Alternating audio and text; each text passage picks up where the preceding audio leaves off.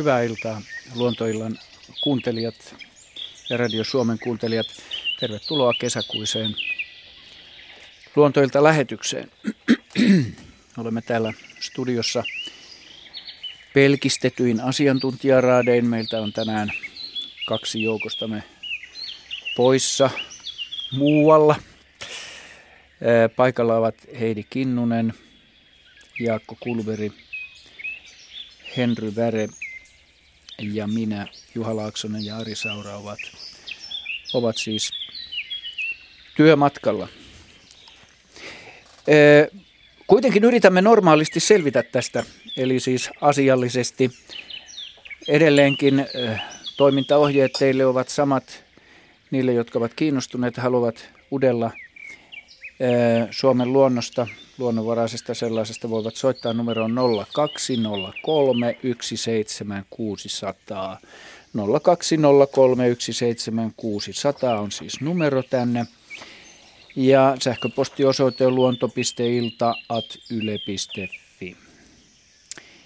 Ja Luontoillan sivut löytyvät osoitteesta yle.fi kautta luontoilta ja nämä kuvalliset kysymykset, joita tässä tulemme käsittelemään, että pääsette niihin käsiksi tai katselemaan niitä ainakin Radio Suomen etusivujen kautta. Vieressäni istuu Asko Hautaaho, ohjelman tuottaja ja monien lähetysten kollegani.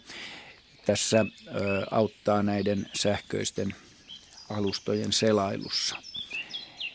Ja tässä taustalla laulaa ainakin minulle tällä hetkellä erittäin ajankohtainen lintu, mustapääkerttu, tallenteelta tosin, ei minun tallentamaltani, vaan se on tuolla Nuuksion suunnalla mökkinaapurinani siinä pihalla äänessä ollut jo muutaman viikon ajan. Kaunista laulua. Ee, muutama sana tässä tästä kuivuudesta. Miten tämä pitkään jatkunut Etelä-Suomen kuivuus vaikuttaa paitsi kasveihin, vaikuttaa hyönteismaailmaan ja nisäkkäisiin.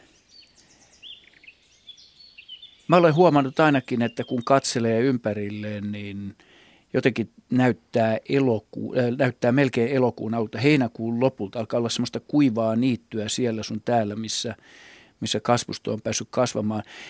Öm, sudenkorentoja esimerkiksi on erittäin niukalti liikkeellä – ja en voi olla ajattelematta, että esimerkiksi nisäkäsmaailma kanssa, niin ei se, sillä on melkoinen tehtävä etsiä vettä. Saati sitten, kun tulee vielä poikasia, niin siinä on se ravinnon ja nesteen tarve erityisesti on vielä suurempi kuin no, Se on ihan totta, että nestettä yleensä saadaan suoraan semmoisista eläimistä, jotka on itse nestepitoisia, niin kuin päästäisillä on ihan selviä ongelmia, koska kastematoja ei ole, ne on kaikki jossain syvällä.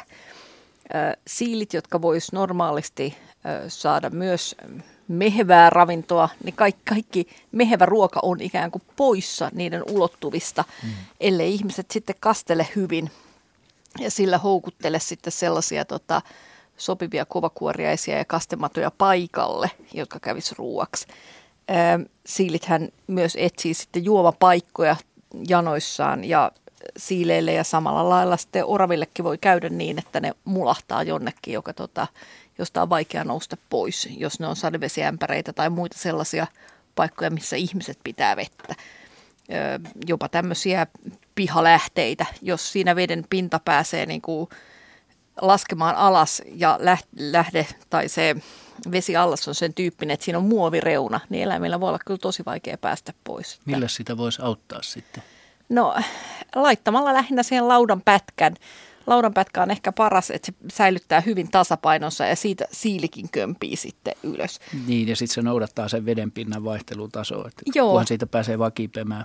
Joo, että se laudanpätkä on musta avuksi ja kyllä mun mielestä ainakin meidän alueella on useammalla ihmisellä semmoisia vesialtaita kotona, joita ne on kastelleet ja kyllä se näyttää aika monen kuhina käyvän. Joo, mulla on mökillä niin, että västäräkkipari pesi kattopellin alla ja mulla on siinä nurmikkoa tehty ja kaikki se alue, mikä mä sadettimella pystyn kastelemaan, niin se poikasten ruokkimishyönteiset haetaan vaan siltä alueelta. ja se, mä oon seurannut sitä tarkkaan, ne ei mene juurikaan sen alueen ulkopuolelle, koska siitä sitä ötökkää löytyy. Mutta aika vähän on sudenkorentoja, mulla on siellä yleensä paljon, mutta nyt on muutama litteähukan korento ollut lennossa. Onko se nyt normaalia, että perhosmaailmassakaan ei ihan kauheasti ole yksi riekaleiksi revitty ritariperhonen siinä lentää räpisteli. Mutta illalla sitten taas auringonlaskun jälkeen polttiaisia on sitäkin enemmän. Joo, no polttiaisia on kosteissa, painanteissa ja tuommoisessa, niin ne on aika paikallisia esiintymisiä mm. normaalisti ja mm. paikallisemmiksi ne vaan tulee. Että. Mutta kaikki ne, jotka ei punkeista niin kuin, tykkää kauheasti, niin ne voi olla tyytyväisiä, että on aika letaalia tämmöinen keli niille niin kuin, tämmöisillä kuivemmilla paikoilla. Ja jos nyt esimerkiksi perhosista kertoo, että miten tämmöinen vaikuttaa, niin, niin kun on näkyviä otuksia, niin tällaisessa tilanteessa niin lajien kuoriutumis, kuoriutuminen, niin kuin, kuoriutumisajat pitenee, koska ei ole mitään selkeää sellaista tilannetta, jossa kannattaisi kuoriutua. Et heti sateen jälkeen niin tulee yleensä sellainen pulssi, jolloin kuoriutuu hyönteisiä koteloistaan. Mm. Ja jos sadetta ei tule, niin se niin tulee ulos, mutta se on sellaista niin kuin vähittäistä ja vastaavasti sitten niin kuin perhos, perhosyksilöiden ikä jää lyhyemmäksi, kun on hyvät kelit ja on nopeasti pariudutaan ja, ja munitaan munat ja sitten kupsahdetaan pois. Et se, niitä mm. perhosia saattaa olla niin kuin aika vähän sillä kerrallaan, mutta koska niiden lento menee nopeammin ohitse. Ja Mutta niiden ti- elinikähän ei pidennä yhtään se, että kukkaloistokin on aika...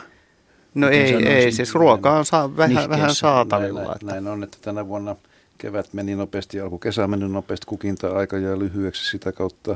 Meden tuottojaksokin on mettähalajeville hyönteisille todella lyhyt ja monin paikoin, varsinkin kallioluonto ja pienemmät ulkosaariston tai, tai minkä tahansa saariston kalliot, kallioluodot, niin ne on semmoista kulokenttää tällä hetkellä. Kävi harakas toisessa päivänä ja se on niin kuivan näköinen kuin ollaan voi.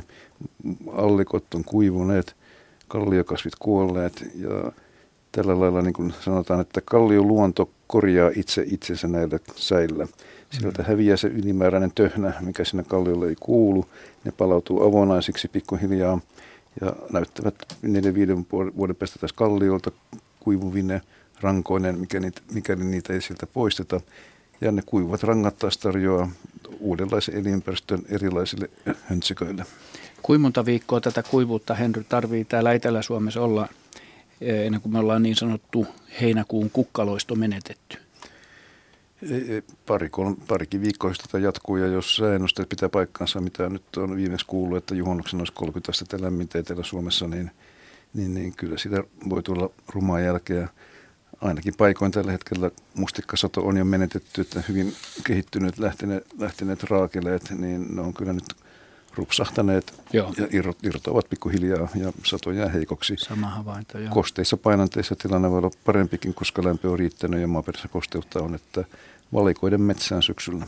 Toivotaan, että kiireesti nyt tulisi vettä ja sitä Kyllä. tarvitaan aika paljon se, monen vuorokauden Semmoinen viikon tasainen sade, jossa vesi ei tule liian nopeaksi, tai mun Setäni kutsui aikoinaan miljoona sateeksi, koska se satoi vettä laariin viljapelloilla, että vesi pysyy maassa eikä valu saman tien pois.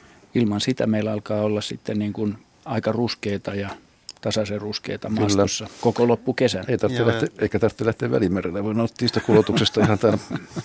niin, kyllähän meillä pienemmät, pienemmät sademäärät on ollut tänä keväänä ja kesänä kuin Saharassa. Että, tuolla, missä mä asun. Niin Mikä on itse asiassa normaali tilanne siellä, länsi Siellä, missä alueella. mä asuin, niin satoi 10 milliä toukokuussa. Joo. No toivotaan nyt sitä vettä sitten. Toisaalta näillä mennään, mitä on annettu. Juha Laaksonen on meillä meillä ensimmäinen soittaja, meidän raatilaisemme, ei, ei päästy hänestä eroon, eroon, eroon, eroon tässäkään lähetyksessä. Juha on lähettänyt tänne Ylen, onko tämä Facebookissa, vai tota, se on täällä Yle Luonnon Facebook-sivulta, joo, on lähettänyt erittäin harvinaislaatuista kuvaa Majavasta. Juha, kenties itse haluat kertoa tästä enemmän. Tämä on, tämä on sekä hauska että uhkaavan näköinen tämä majava tässä kuvassa. Joo, terveisiä vaan kaikille ja tosiaan tänä aamuna noin kahden jälkeen lähdin aamulla äänittämään lintuja. Polkupyörällä menin tuolla täällä Kuusamossa Rukan länsipuolella Salminen on kylän nimi. Suurin piirtein niillä paikkeen semmoisella kuivalla mäntykankaalla polkupyöräili. Ja näin sitten tienlaidassa, että siinä ojas kulkee joku, näin aika pitkältä se ei ole, että kato teeri vai onko metso. Ei, se ei ole lintu, se lyllertelee eteenpäin, olisiko supikkoira vai onko peräti ahma, mutta ei. Siellä meni ojassa niin majava.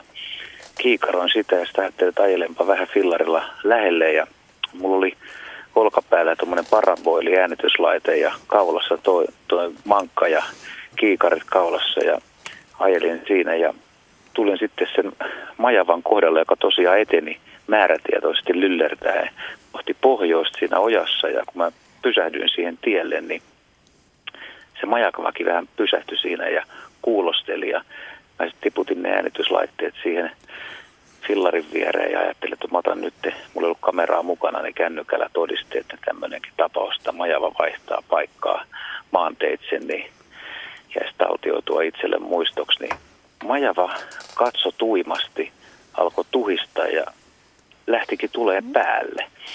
Ja mä jouduin todella perääntymään ja se tuli, se tuli mun siis äänityslaitteiden ja pyörän yli ja oli kohtalaisen huonolla tuulella.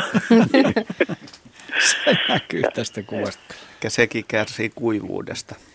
Joo, mä otin siitä sitten, mä otin, otin, otin tosiaan videon ja, ja tota, se, oli, se oli hieno hetki, koska se majava tuhis se ääni, mikä siitä lähti ja kun se läpsytteli, Joo, että siitä pyrstöstä lähtee tai hännästä lähtee armoton paukahdus tuommoista hiekkatietä vasten ja kynnet ja takajalan räpylät ja kaikki. Ja, ja tota, kyllä mä yritin kertoa siinä sille, että, että ei, ei mitään hätää, mutta tämä kaveri, niin tämä ei, tämä ei nyt ollut oikein yhteistyöhalunen. En tiedä, että ehkä tässä tulee Heidille nyt sitten kysymys, että onko siinä, se oli isokokoinen yksilö kuitenkin, että onko se vaihtamassa vaan vesistöä ja se menee sitten yöllä niin maanteetkin niin kuin vaihtaa, että ei pelkästään käytä vesireittejä. Ja toivoisin, että ei kukaan nyt tästä niin kuin ota sitten, jos katsoo tuon videon, että ei Maja vaan tarvitse pelätä, mutta tilanne oli kumminkin suhteellisen jännittävä ja veikkaisin, että on kumminkin aika poikkeuksellisen äkäisestä kaverista kyse, että harvat on varmaan päässyt kokemaan samanlaista. En ole muista nähnyt, ennen kuin päästä tämä Heidi vastaamaan, niin mun on pakko kommentoida, että kuinka,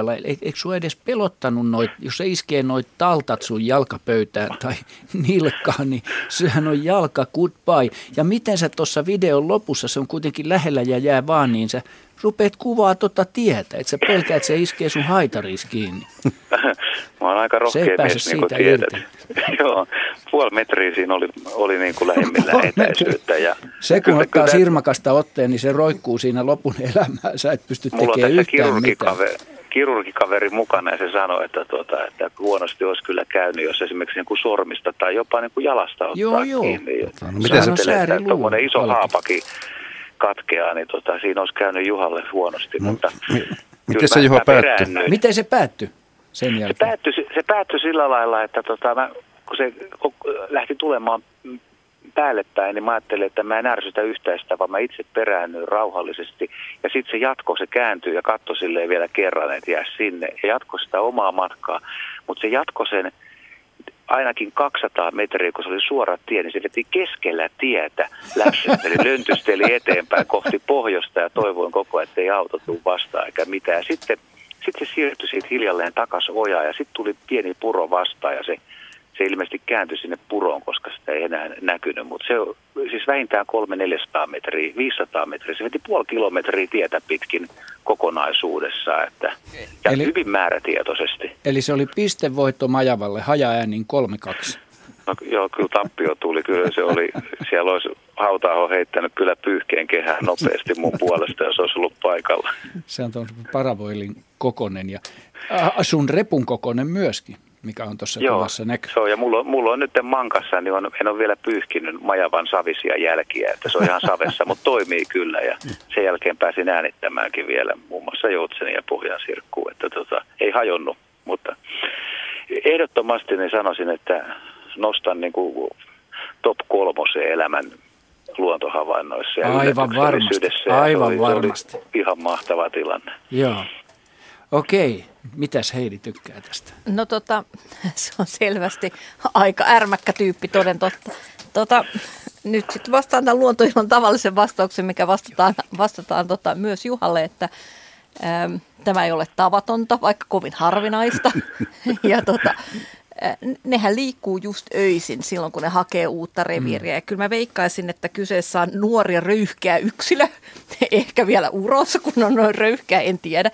Mutta tota, äh, ehkä, se, ehkä se hakee omaa reviiriään. Et tyypillistähän on se, että tämä ensimmäinen ja usein toinenkin kesä menee vielä vanhempien kanssa samalla reviirillä. Ja sitten sen jälkeen pitää lähteä hakemaan omaa paikkaa. Eikö ne vanhemmat poikaset hoida jopa niitä nuorempia? Kyllä, näin, että siinä on tällaista perhekuntaa. Mm. Ja tota, sitten pitäisi lähteä hakemaan omaa. Ehkä tällä on tullut se kesä vastaan. Ja se vedet on vähän alhaalla ja mm. ehkä... Janokin vaivaa. No en tiedä vaivaako Jana, mutta ehkä se ei ole löytänyt mieleestään puroa, vaan hakee sitä. Että mehän ei tiedetä kauanko se on sitten sitä etsinyt ja paikkaa itselleen. Ei nuo purot nyt kauhean sellaiselta näytä, että tuommoisessa oja, ojassa majava siihen asettuisi. Että päinvastoin, niin sehän etsii jotain parempaa vesistöä ja vesistön pätkää, johon asettua. Joo. Tähän väliin sanon vielä, että kuuntelijat, menkää Yle Luonnon Facebook-sivuilla ja katsokaa sieltä tämä. Tämä, tämä hakee tätä... vertaistaan. Mulla olisi Juhalle vielä kysymys, että on, onko Juha luonto siellä Kuusamossa myöskin kuivan sorttinen? No kyllä se on joo, kyllä ei täälläkään pahemmin satanut, mutta, mutta tota, tää, tai jonkun verran enemmän kuin etelässä kyllä, mutta tota, esimerkiksi eilen aamulla niin oli vain yksi astetta lämmintä ja jopa, jopa semmoista vähän niin kuin, ei nyt ihan räntää, mutta semmoista jäätävää tihkuukin tuli, että ei täällä ole mitään helteitä ihan ollut. Mm. Että, tota, mutta kuivan olosta on kyllä täälläkin. Mm. Siis kyllä toi varmasti niin kuin yli 15 kiloinen oli, että aika hyvän kokoinen ja hyvin, hyvin on kasvanut ja kehittynyt ja epäilemättä oli aika lähteä sitten tota oman reviirin etsimiseen ja tuolla tarmolla se varmasti pärjää, että en ole tuosta yksilöstä huolissani. Joo. Siinä ei kuitenkaan näkynyt mitään tappelumerkkejä tai mitään sellaista, koska joskushan käy niin, että ne kahakoi sitten, kun joku hyvä reviiri löytyy ja sitä ei haluta sitten saman sukupuolen edustajan kanssa jakaa, niin sitten voidaan tapella kovaa ja niillä voi nähdä semmoisia repeytyneitä korvia ja, ja tota, aika ikäviäkin purujälkiä. Aika omituista on se, että se käveli tietä pitkin sitten. Siinä on vähän helpompi. Se on voittajan tietysti kiva. Kasku ei kävellyt kahdella takajalalla ja vihellellyt mennessään. Se muuten ihan, ihan vähän niin kuin nosti välillä etujalkoja, etutassuja oh, oh, ylöspäin, no mutta niin. ei kunnolla, mutta no kyllä niin. se oli olisi ottanut sun repu vielä selkäänsä tuosta noin. Näin, no. Sanoisin, että testosteronit olivat koholla. Eli... Alfa-urokset tapas. Tätä, joo. tätä on sä perännyt. Mä peräännyin, joo, kyllä, kyllä täytyy antaa Majavalle tästä niin kuin täys kunnia. Mä luulen, että se oli ihan viisasta, koska Majavan paksuun turkkiinkin ne hampaat tekee rumaa jälkeä, puhumattakaan sinun ohueen hipiääsi. Joo. Kiitos. Mutta se, että pitää, pitää oppia vaan se, että niin kuin että ei ikinä voisi uskoa, että mäntykankaalla, kuivalla mäntykankaalla hiekkatiellä, niin kun etsii esimerkiksi lintuja, että joskus sattuu tapaamaan jonkun linnun, mikä on tyypillinen, mutta että majava, majava tulee sellaisella vastaan. Niin sitä ei, niin kuin jos ei olisi video, niin eihän tätä kukaan uskoisi. Ei mekään uskottaisi. Mutta kun nyt se on pakko uskoa. Mutta ihan Hieno mahtavaa, havainto. että sait sen video. Hieno havainto. Sä oot uhkarohkea. Ja siellä tota, kiitos Juha tästä Soita toista. Ja hyvää, hyvää. Soitellaan, soitellaan. Moi, moi. Kiitti. Moi. Niin, Yle Facebook, luonnon Facebook-sivulta se löytyy äänen kerran. Siinä on myöskin nämä tuhi, tuhiset. Aha, ja, ja sitten, sitten tota siellä yle.fi kautta luonto-osoitteessa on ainutlaatuista kuvaa myöskin Majavan pesän sisältä, joka on siellä pesäkamera striiminä. Se tulee sieltä vuorokaudet ympäriinsä. En sano 24-7, koska se on kulunut ilmaisu, vaan sanon, että se tulee ympäri vuorokautisesti, jossa voi tätä Majava-perheen elämää seurata. Ja tota, kuvista löytyy alle pari viikon ikäisen, ikäinen poikainen ja pariskuntakin Jaakko niin, haluaa Voisi ehkä vielä sanoa, että kyseessä on siis Kanadan majava. Että. Niin, nykyinen Amerikan majava. Olisiko no, se nyt näin? Mitä ne nyt keksii kaikenlaisia Anteeksi, hassuja nimiä eläimiä? Niin, eläin kuin eläin. Kanadan majava. se on majava. No niin, ja sitten mennään oikeaan asiaan. Otetaan ensimmäinen soittaja Ilkka Viljanen Asikkalasta. Terve. Tervettä, terve. Mitäpä kuuluu Asikkalan kesään? Kiitos, kuuluu ihan samaa kuin kaikkialle muuallekin. Eli kuivaa olisi, ellei olisi päijännyt tässä vieressä. Mm. Että, että tuota, ei paljon vesisateet ole vaivannut. Tai mm. ne ei olisi vaivanneet, jos toivottavasti olisi tullut vähän, niin se tälle pienviljelijälle tekisi ihan hyvää välillä. Joo, ehdottomasti. Niin, Sä. mitä haluat kysyä? No, mä menen niinkin eksoottiseen lajiin kuin pulu, eli tämmöinen sitipulu, ja tämä on Tämä on vanha, vanha asia, mutta kun tämä on jäänyt vähän vaivaa, vaivaa tällaista nuoruuden ornitologiaa, niin mä ajattelin, että tämä pitää nyt kertaalleen selvittää läpi. Joo. Ja lyhyen, lyhyen kaavan mukaan niin aikana, niin tuossa 2000-luvun alussa vielä toimin, kun radiossa ollaan, niin toimin radioyrittäjänä ja vein sitten henkilökuntaa tuonne Tallinaan pikkujouluaikaan ja lauantaina sitten aamupäivällä käveltiin siinä Tallinnan vanhassa kaupungissa kohti Raatihuoneen toria. Ja siinä oli sitten ihan sitipuluja keskellä Mukulakivi katua. Ja sanoin sitten henkilökunnalle siinä, että katsokaa kuinka Tallinnankin pulut tuntee vanhan ornitologin. Ja vitsinä käteni siinä levälleen ja vislasin kerran ja koko tämä puluparvi nousi ilmaan siitä ja lasken paljon mun käsille ja olkapäille, kun niitä mahtuu. Ja, ja no, siinä sitä turistitkin kääntyi kuvailemaan tätä episodia. Ja, ja juttuhan lähti sitten legendana siitä elämää vuosikausia. Ja osa sitä uskoi ja osa ei uskonut. Kaksi vuotta sitten oltiin Pietarissa katsomassa jääkiekon MM-kisoja vaimon ja lasten ja lasten poika- ja tyttöystävien kanssa ja käveltiin sitten päiväpelin jälkeen siellä pietarilaisessa puistossa. Ja oli joku tällainen museo ja rappuset siinä ja jälleen oli sitten puluja paikalla ja aloin sitten nuorisolle kertomaan tätä 15 vuotta vanhaa tapahtumaa, johon nuoret sitten hymistelivät ja nauroivat. Vaimoni Jaana sitten sanoi, että testataan sitä asia ja meni siihen rappusten alapäähän, levitti kädet sivulleen ja vihelsi kerran ja niin kävi myöskin, että Pietarin pulut nousi ilmaan ja laskeutui rouvan käsivarsille. Ja, ja tämä oli tavallaan mitätön, mutta aika hauska, hauska episodi tapahtunut kaksi kertaa. Niin kiinnostaisi, että luulivatko saavansa ruokaa niin kuin kuukkelit Lapissa vai, vai mikä aiheutti tämän reaktion? Jaa, vaikea sanoa täällä. Jaakko ainakin puistelee päätään, muut nukkuvat. Mutta en tota, testannut koskaan. Tota, kyllä tämä vaikuttaa ihan ensivaikutelmaan se, että tämä on niin kuin opittu kuitenkin reaktio, ettei tämä mikään luontainen myötäsyntyinen ole. Mulle Muistan nähneeni kuvia, kuvia samallisesta tapauksesta Joo. kyllä. Useita Mä muistan myös Rooman, Roomasta torilta. Että ei pelkästään Itäblogin pullut Joo, nämä oli ihan länkkäripuluja. joo, joo. Kun ihminen tekee tämmöisen ristikuvion muodostuu, niin siihen lennetään. Rauhan kyyhky tulee. Rauhan kyyhky lentää. lentää. Tota, aika aika tota, hurja tarina, mutta epäillähän tuota ei käy. Tota pitäisi vaan kokeilla. Niin, kyllä mä olen ihan varma siitä, että sitä on tehty siellä ennenkin, että kyllä ne pulut tiesi, mitä ne tekevät. Ehdottomasti. Että mä tota, uskon myöskin siihen, että se on opittu – ja minkäs perässä ne muun on kuin ravinnon perässä, totta kai. Että tota, joku ruokkija on jossain, en mä tiedä, onko tämä nyt sitten joku kansainvälinen ruokkijoiden keino houkutella puluja, mutta, mutta tota, mulle tulee ainakin mieleen semmoinen, että mä aion mennä kokeilemaan tätä. No, tuossa oli pari pulua tuossa. Sitipulu. Älä pistä pulu per rakennuksen hartia, niin edessä. Että siinä älä pistä parhaita vaatteita päälle sitten. Mulla on parhaat on korjattavana tällä hetkellä. Ja no, joka tapauksessa vihellys ei ole, ei, ei ole niin semmoinen ääni, että se puluihin niin kuin, kuulu sen niin kuin, lausuntarepertuaariin mm. luontaisesti, että, että se.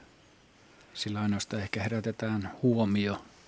Mutta mikä sen sitten lopulta laukaisee sitten sen, että ne tulee siihen levitetyille käsille. Mikä muu se voi olla kuin jotenkin, että täällä on ruokaa Et jos, oliko kämmenet ylöspäin vai kämmenet alaspäin? Käm, kämmenet, kämmenet oli alaspäin vielä, että oli, oli tämmöinen T-asento, mutta kämmenet alaspäin. Ja sitten kun pienen ravautuksen teki käsiin, niin sitten ne lähti siitä hetken kuluttua pettyneenä pois. Pettyneenä pois. Mutta kovin lähellähän taas tämä asentoa, jossa ihminen mm. ojentaa kätensä Ruokkii. ruokkimaan. Mm. Et luulisi, että se melkein siitä mm. tulee, että samat pulut tulisi sitten käteen myös syömään, mm. kun kätensä ojentaa. Tämä on semmoinen kädenojennus niin pululle. Joo, niin, niin kuin kukkeli tekee pohjoisessa. Tämä on tietysti he, helposti opittavissa oleva ja pulut parvilintuina, niin niin ne, jotka ei vielä tienneet asiaa, niin, niin helposti lähtee megeen siinä. Mm. Tommosessa. On, ja epäilemättä Joo. tämä pikkujouluaika on ollut jo silloin, jolloin ruokaa on luonnossa nihkeästi. Niin, Et mutta kannattaa. ihmisillä juotavaa runsaasti. ja, ja, ja hyvän tullisen ruoan tarjoilija paikalla. Niin. Joo. Joo, tämmöinen. Otetaan testiin. Hieno tarina. Täytyy Joo. ottaa tässä empiiriseen kokeilupiiriin. Selvä. Kiitos ja kivaa kesäjatkoa. Kiitos sitä samaa teille. Kiitos paljon. Joo, hei. Tekee Redentor-kuviota kaupungille. Nyt tuota, otetaan tähän ensimmäinen kuvallinen kysymys, joka löytyy täältä Radio Suomen etusivuilta. Tämäkin, no enpäs kerrokaan tästä kuvasta sen enempää kuin, että sen on lähettänyt Tuuli Naalisvaara. Ja teksti kuuluu, hei, Tällainen kauniin täplikäs ja hehkuva kylkinen lisko makaili metsäisessä lammikossa lenkkä, lenkkipolkuni varrella toukokuun kahdeksantena päivänä jo. Mikähän mahtaa olla kyseessä? Vesiliskoksi tai alppimanteriksi veikkaisi Google. Sanottakoon tästä lammesta, että tässähän nyt on, tähän ei ole siis, tämä on lammen rannalla. Ilmeisesti tässä on vesiraja, eikö niin, että tämä Tämä on puolittain vedessä, mutta tämä on kuitenkin tässä niin kuin tämä vasen kylki pinnalla. Ja tässä on muurahainen, kun tarkkaan katsoo, niin tuossa eturaajan, vasemman eturaajan kohdalla siinä on muurahainen tullut jo siihen, että vaikuttaa pikkusen... Se on purru se hengiltä. Niin, olisiko tässä nyt tapahtunut tämmöinen, tämmöinen erävoitto. Onko tämä koiras vai naaras, osaako kukaan teistä päätellä? toi on vanha, no, tota, niin koiras, jolla on jo vähän mennyt kutuasu vanhaksi. Niin. Mutta musta tämä vaikuttaa kyllä henkensä heittäneiltä. On se vähän hyytyneen olo. En tiedä, onko ollut rankat soidinmedot niin. keväällä sitten. Se on voinut tietysti, että joku lintu on huomannut se ja käynyt kolauttamassa. Mutta mikäs laji me osataan, Manteri, osataanko me laittaa tämän? Eikö toi nyt ole vesilisko? On, Al- Alppi, on siis, Alppimanteri on isompi kooltaan ja se nyt on satun, satunnaisesti jossakin tavattu Suomessa jonkun vapaaksi päästämään, että, tai mm. sitten muuten tullut ihmisen mukaan. Niin mikäs tässä Henry katsoo tänne, tänne no, tuota, manterin vatsan alle? Mikä tämä on täällä? Tää, no, siinä on joku... Onko se kivi vai onko se, ehkä se on, suolenpätkä? En tiedä, jotenkin näyttää oudolta. Ehkä se on kivi vaan. Vaikea sanoa. Ja niin varmasti en osaa Pieni sanoa. kala. Vatsa näyttää ehjältä kyllä Joo. sinänsä. Joo, hieno kuva sinänsä ja komennäköinen yksilö ainakin ollut jossain vaiheessa. Mutta kyllähän tämä meille nyt niin kuin mysteeriksi että mi, no, miksi, miten se on kuollut, mutta tämä laji, mä en osaa muuta kuin sanoa, että manteri tämä varmaan on. on. Vesilisko, tai siis no, salamanteri siinäkin on taas menty nimiä muuttamaan. On vai? Niin, se on niin, niin pirun kivaa. Tota niin, jos joku on voinut niin kuin esimerkiksi astua jostain semmoinen paikka, niin mm. niin eläin tai ihminen on voinut astua sen päälle, kun se on ollut tuolla rantavedessä. Mm. Toihan näyttää aika ehjältä kyllä sinänsä noin muuten. Mutta. Joo. No, kiitos tästä tyhjentävästä selityksestä. Tuuli Naalisvaaralle kiitos hienosta kuvasta. Otetaan täältä sähköisiä kysymyksiä, joita on, on tullut mm, kovin niukalti. Tekisi mieleni sanoa, mutta aha, otetaankin soittaja tähän pelastukseksi mukaan. Luontoilta täällä, kuka siellä? Luka Inkinen.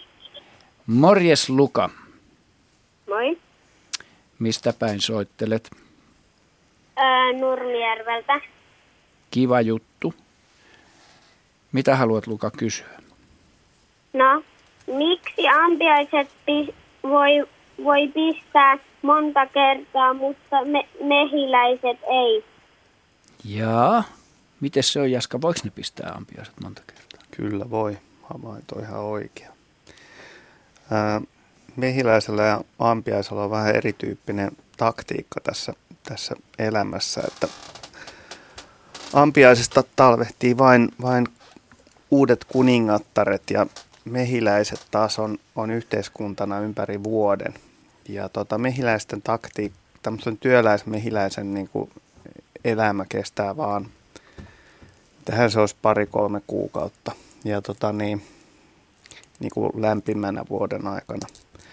Ja mehiläisillä tämä, tämä pesän puolustaminen on, on niin kuin vielä, vielä tota ankarampaa kuin ampiaisella siinä mielessä, että kun niillä on paljon äh, hunajaa, niin esimerkiksi karhut tai monet muutkin nisäkkäät mielellään ryöstää, ryöstää tämän hunajan niiltä. Ja sen takia niin mehiläisten, mehiläisten niin kuin puolustustaktiikkaan kuuluu semmoinen juttu, että, että tavallaan nämä tämän ää, tun, pesän tunkeutujan kimppuun hyökätään sillä tarkoituksella, että, että tämä mehiläinen, joka pistää, niin se uhraa oman henkensä siinä, tapa, siinä tota, pistotilanteessa. Ja, ja tämä selitys, että miksi näin käy, on se, että, että sen pistimessä on semmoinen haka, joka jää kiinni esimerkiksi ihmiseen ihoon. Ja sitten se repeytyy se, se myrkkypistin ja siihen liittyvät tämmöiset myrkkyrauhaset irti. Ja se jatkaa semmoiset lihakset, jotka jatkaa sitä myrkyn pumppaamista haavaan tai tähän niin kuin sen pistimen kautta ihoon. Eli vaikka se niin kuin, ää, mehiläinen jo lähtenyt pois siitä, niin se edelleen niin kuin, työntää lisää myrkkyä ihoon.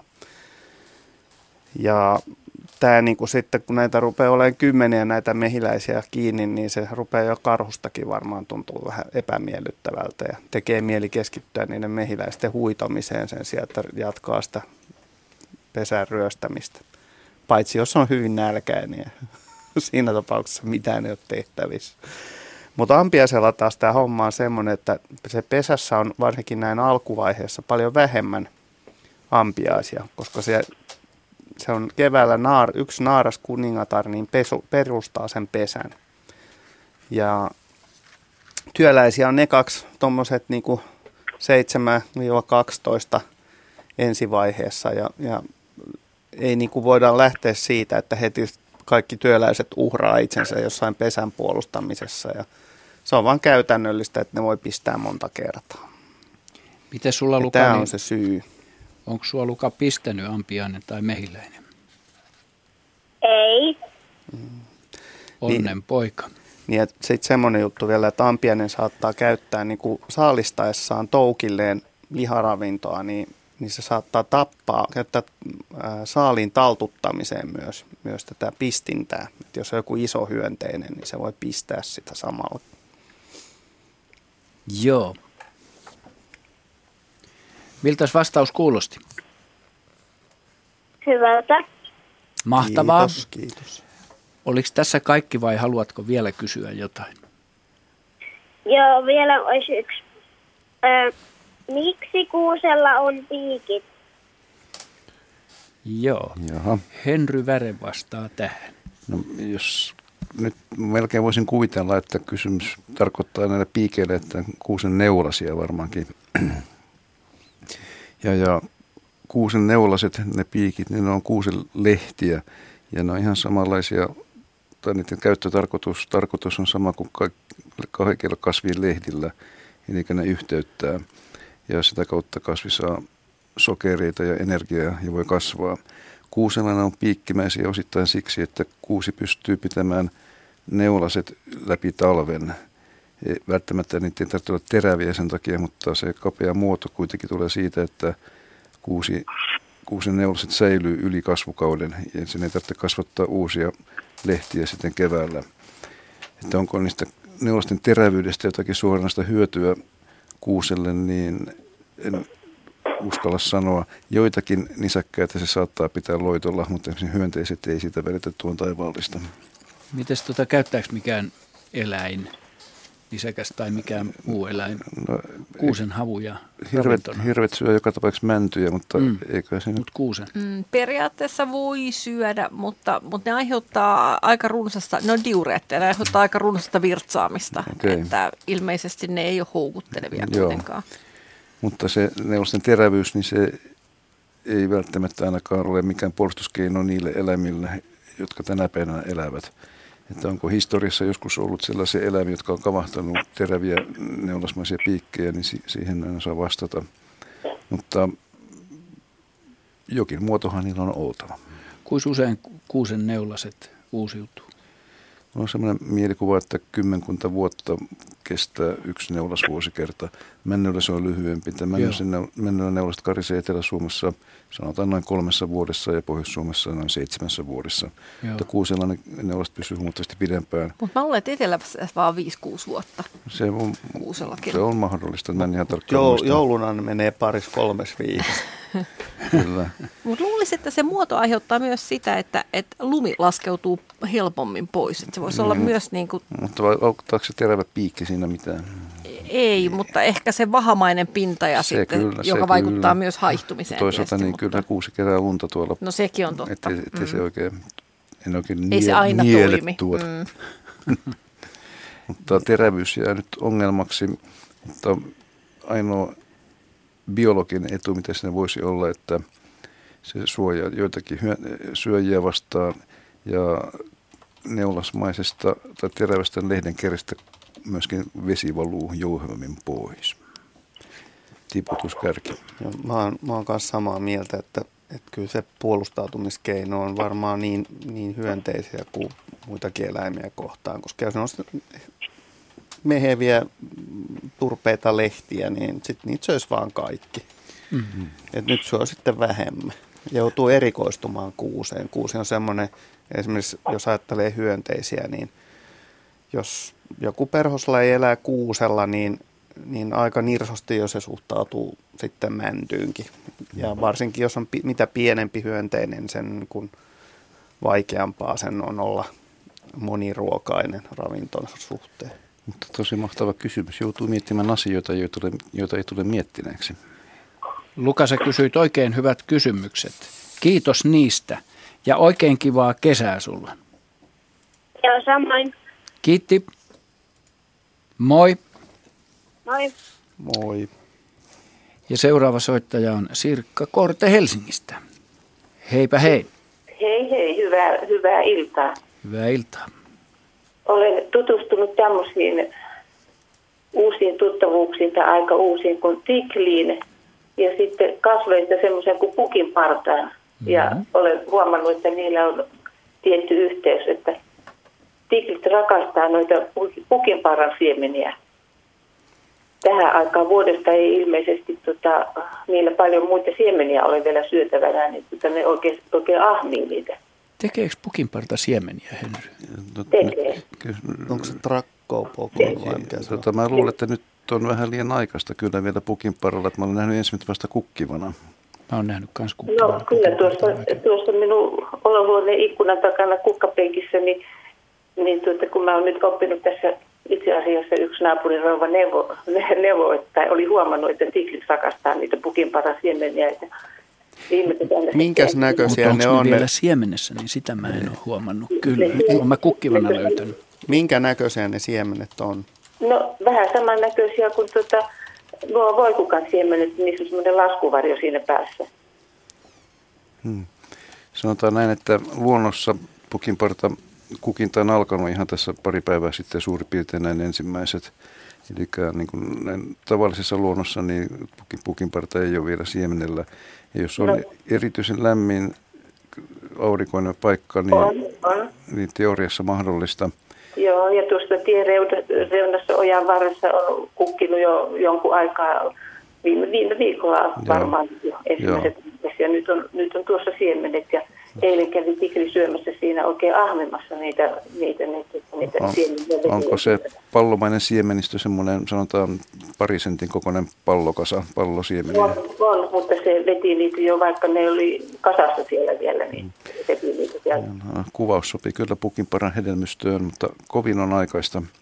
Joo. Eli yhä, va, yhä vahvistuu sitten käsitys, että tämä on huippuaikainen kesä, mutta perustilanteessa niin pukinparta siementää varmaan heinäkuussa noin keskimäärin mm. ottaen.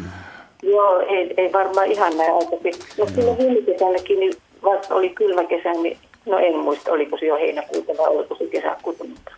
Mä kyllä näin itse asiassa pukinparra jo siementämässä, mutta se oli huhtikuuta ja Kanarian saarilla, mutta no niin, joo, tätä ei voi, voi ihan joo. verrata. Ei voi. Puhukaamme nyt Suomen joo. luonnonvarasta. Mutta joka tapauksessa niitä näin, niin tikrihän rakastaa joka tapauksessa mykärökukkaisten mm. hedelmystöjä ja siemeniä, että se on niin kuin normaalia tiklille, että tikli näkee tämmöisillä joutomailla usein, oli se sitten ohdake tai karhiainen tai mikä tahansa, niin tikli, tikli tykkää tämän ryhmän kasvien siemenistä yli kaiken. Ja helpoiten se varmasti löytääkin nimenomaan tämmöisen takkiaiskasvuston seasta.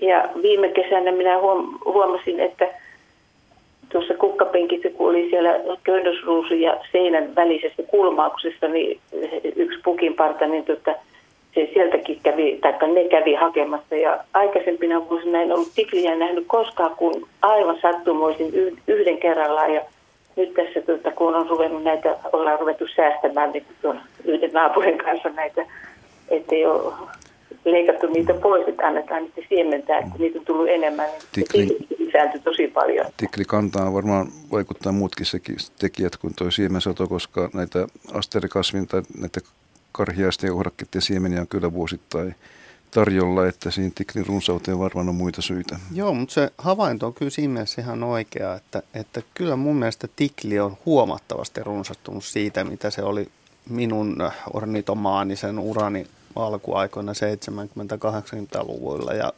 ja niin kuin sanoisin, että ihan viimeisen kymmenenkin vuoden aikana, niin 10-15 vuotta, niin kyllä se on huikeasti lisääntynyt siitä, mitä se oli aikaisemmin.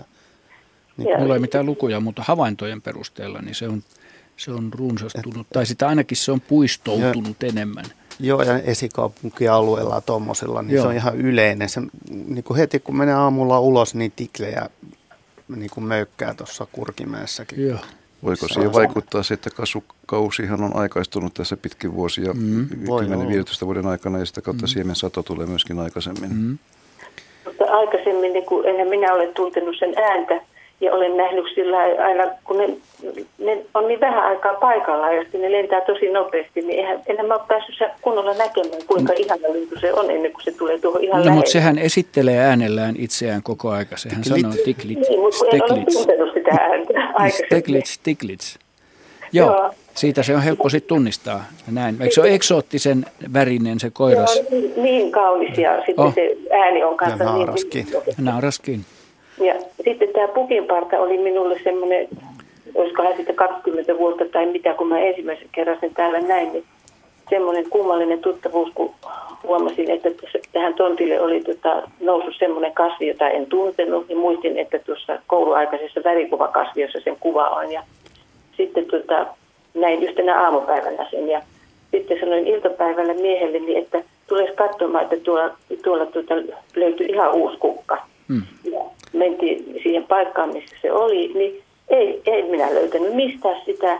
Ja sitten kun mä katsoin sitä, sitä värikuvakasviosta, sen selostusta, niin sehän meni kiinni se kukka. No, tuo, tuo tukee määritystä kyllä. Niin, puolen päivän jälkeen. Se käy, kello, se käy kellosta, että kun niin. pukin parta on sulkeutunut, niin tietää, että ollaan iltapäivän puolella. Että mm. si, siinä ei tarvita kelloa ollenkaan. Että en ollut tämmöistä aikaisemmin niin kuin nähnytkään. Ja, ja tosiaan kun mä katsoin näistä kouluaikaisesta lintukirjasta ja värikuvakasvisesta, niin näitä tikli- ja pukinparan levinneisyysalueita on aika lailla niin kuin samanlaiset. Ja sitten vielä toinen, toinen kasvi, mikä tuota, tuli mieleen, minkä kanssa näin silloin muutama kymmentä vuotta, yli 20 vuotta sitten täällä tontin reunalla, ennen kuin siihen ajettiin sitten täyttömaata, niin, niin tuota, tuo valkoailakki, joka oli sitten toinen ihmeellisyys, että kun se sitten on vain yöllä auki, se pitää paikkaansa. Että tuliko mieleen, tai tuli mieleen kysyä, että tuota, onko Suomen luontaisissa kasveissa niin,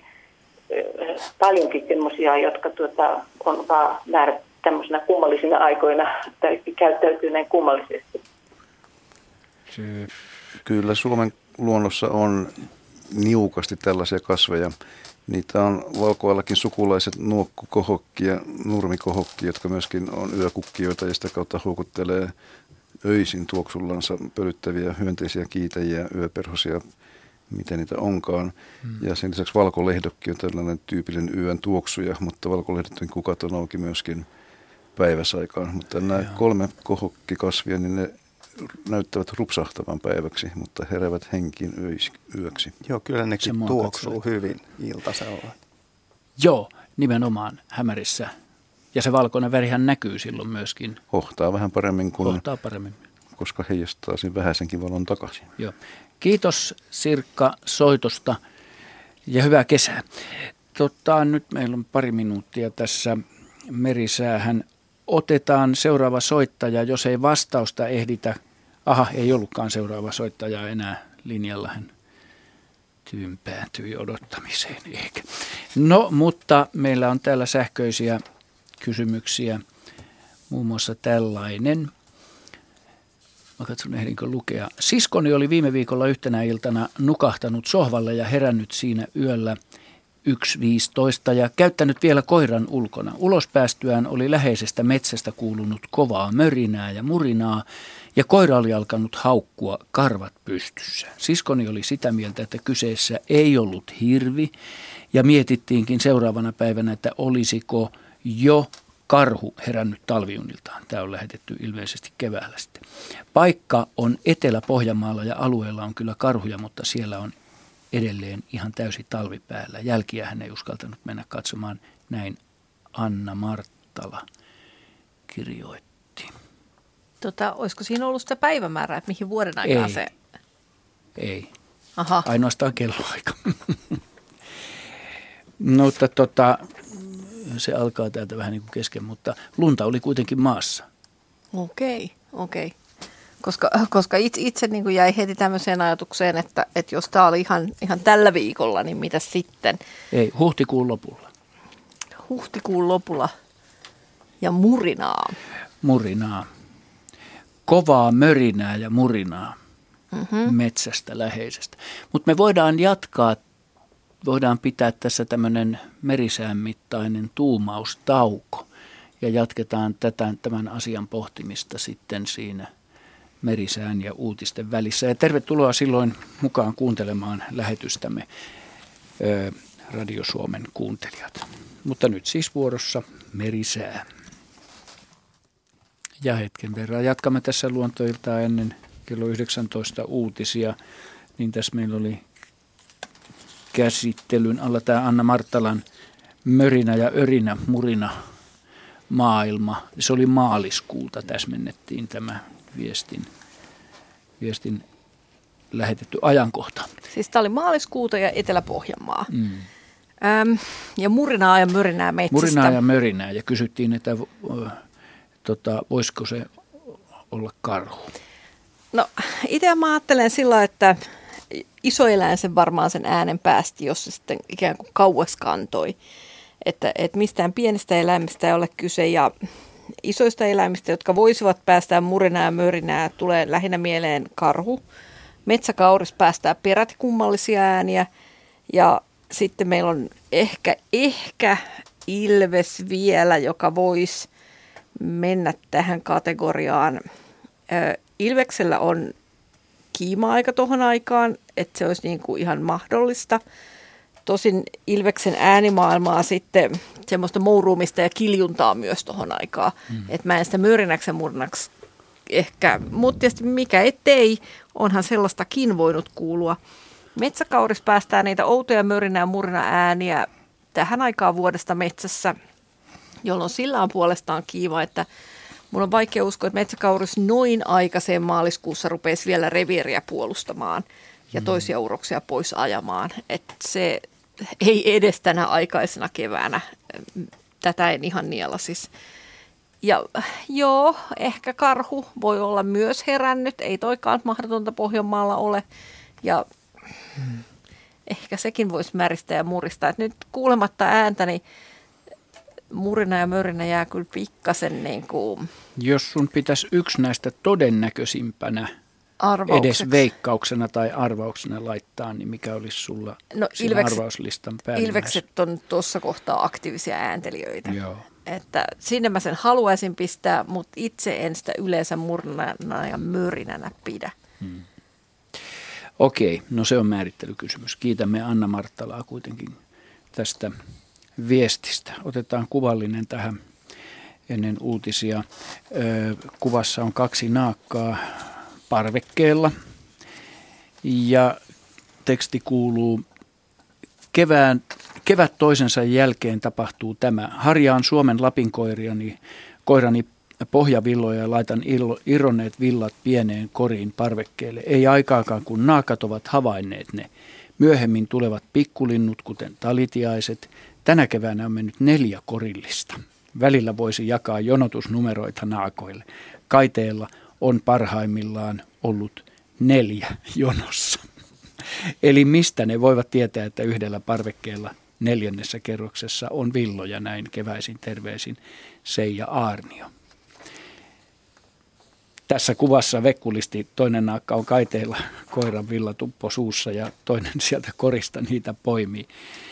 Tota, mä voin tässä tehdä oman veikkaukseni tähän alkuun. Varislinnut on fiksuja ja osaavat viestiä toisilleen, mistä mitäkin löytyy, erityisesti ravinnon suhteen. Miksei sitten voisi tämmöisten mm.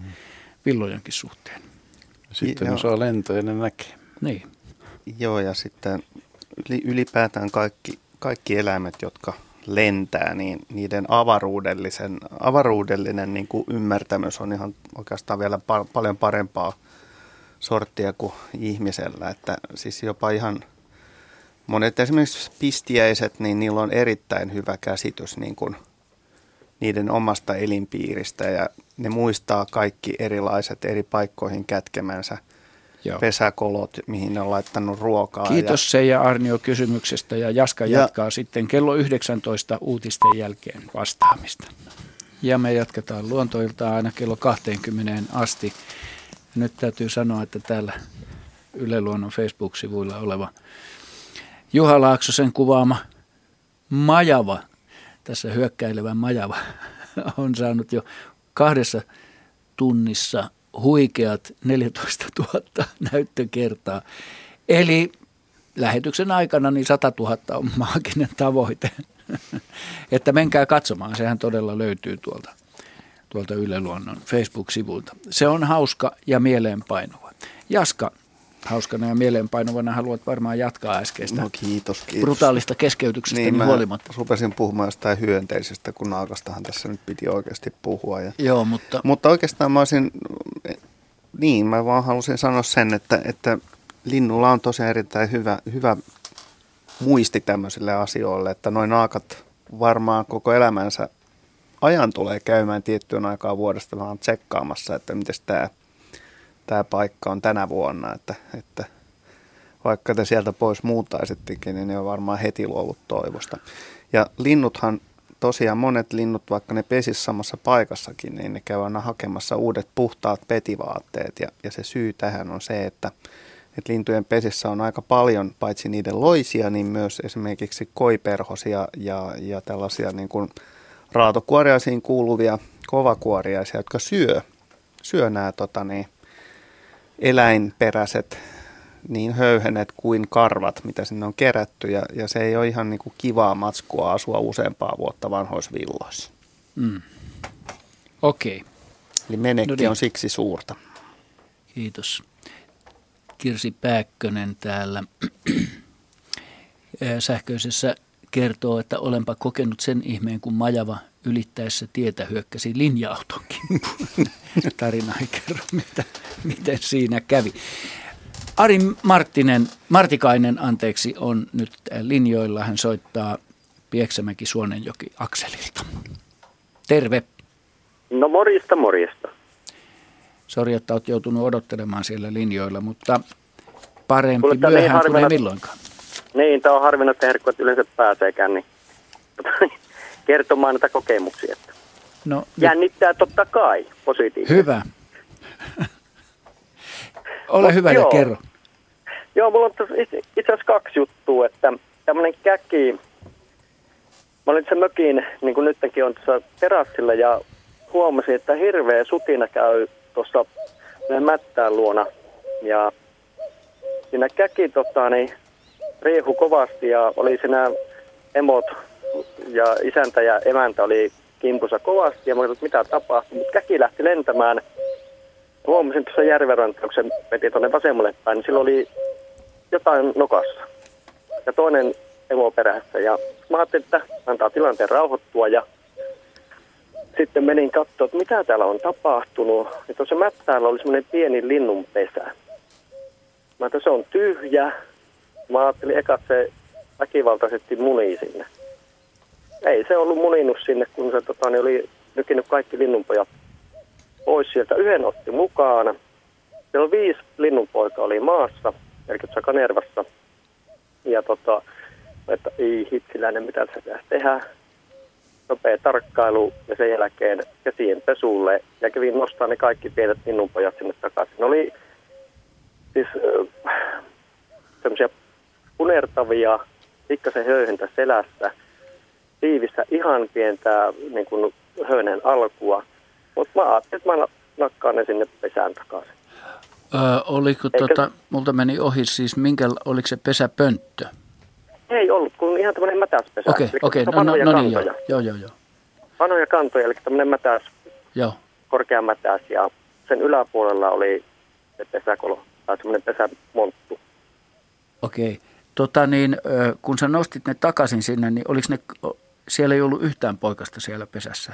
Ei yhtään. Ja kaikki, kaikki oli, oli nyvitty, kaikki oli nyvitty pois, mutta jäen nokassa oli yksi poikainen, mitä sitten toinen jompi kumpi seurasi tota, niin, eteenpäin. Ja, ja se, oli, että, joo. se oli saman kokoinen se poikainen, jota se kantoi pois sieltä. Kyllä, kyllä. Onko sulla mitään käsitystä, mikä, minkä linnun pesä se oli ja minkä linnun ne poikaset? Tämä on, tämä on hassua, kun tota, niin, ne jätin rauhaan sen pesän sillä tavalla, että en nyt, eikä tuo ihan aggressiivinen tilanne sille suulle muutenkin, niin hyvin, hyvin etäisesti olivat tuossa ympärillä ja vahtivat. Mutta yritin ottaa kuvaa, se on epätarkka. En tiedä, mikä lintu se on. Mm-hmm. Mutta ne poikaset säily hyvin. Mä kävin tekkaamassa sillä tavalla rauhallisesti tuossa, kun tätä kuljetaan muutenkin. Niin ne kasvoi aika nopeasti.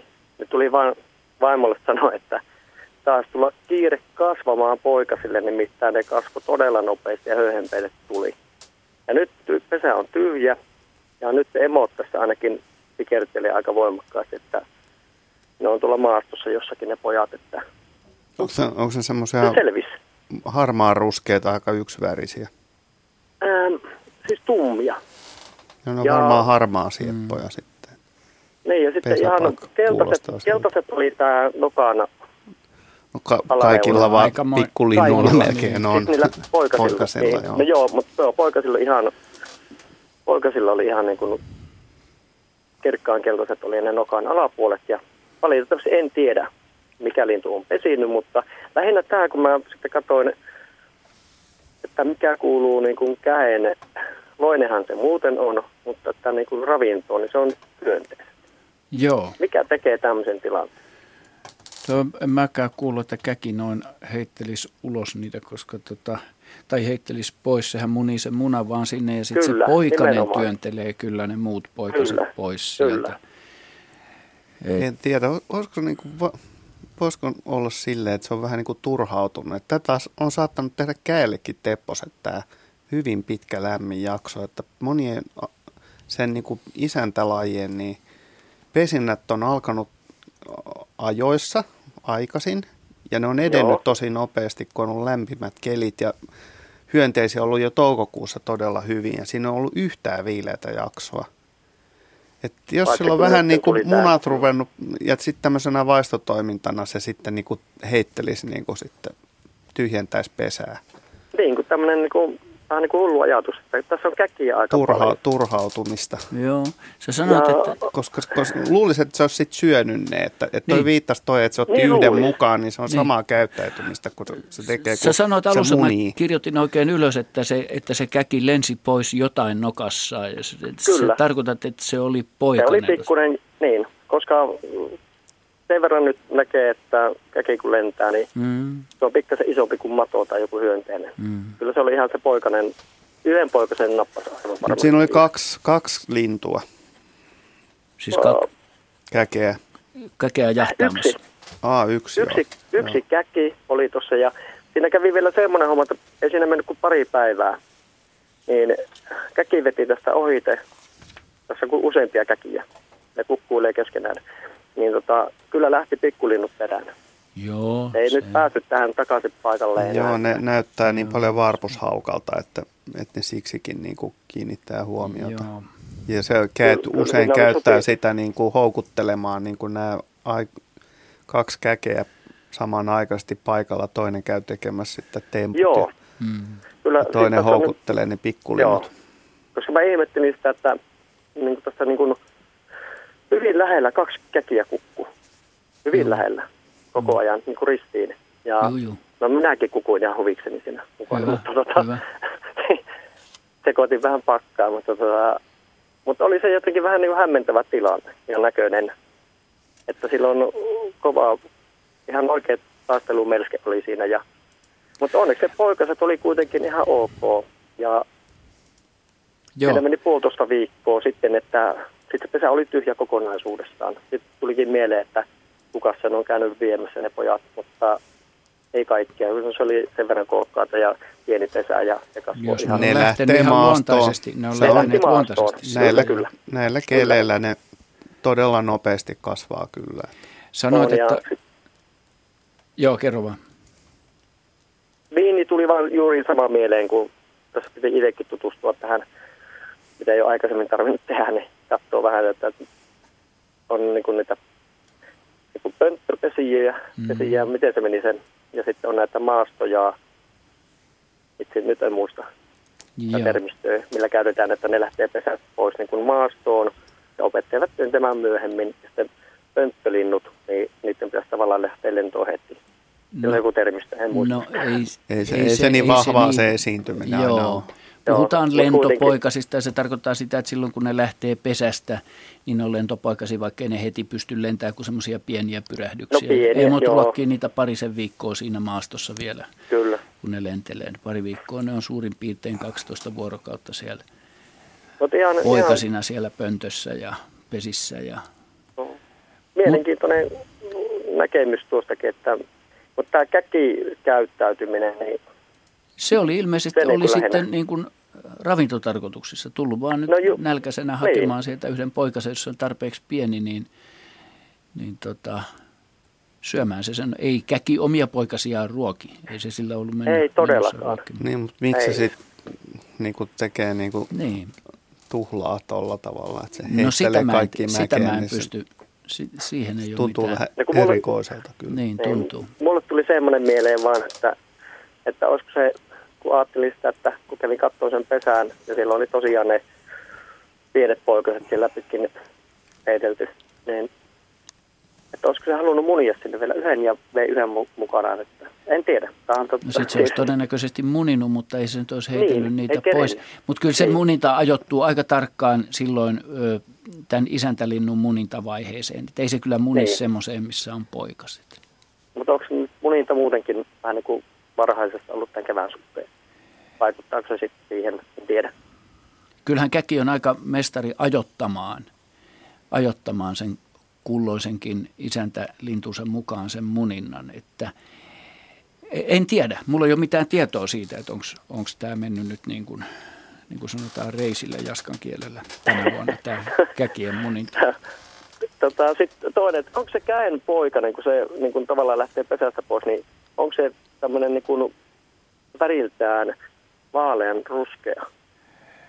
Mun mielestä se on, mun mielestä se on niinku- semmoinen harmahtavan mustaraitainen, ne on semmoisia poikkiraitoja.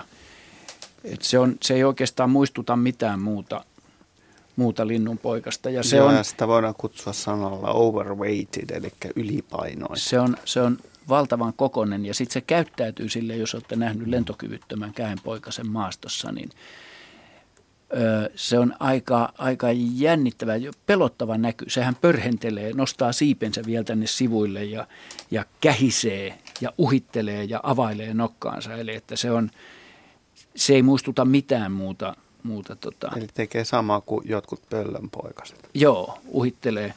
Ja se nokka on valtava ja se kähisee.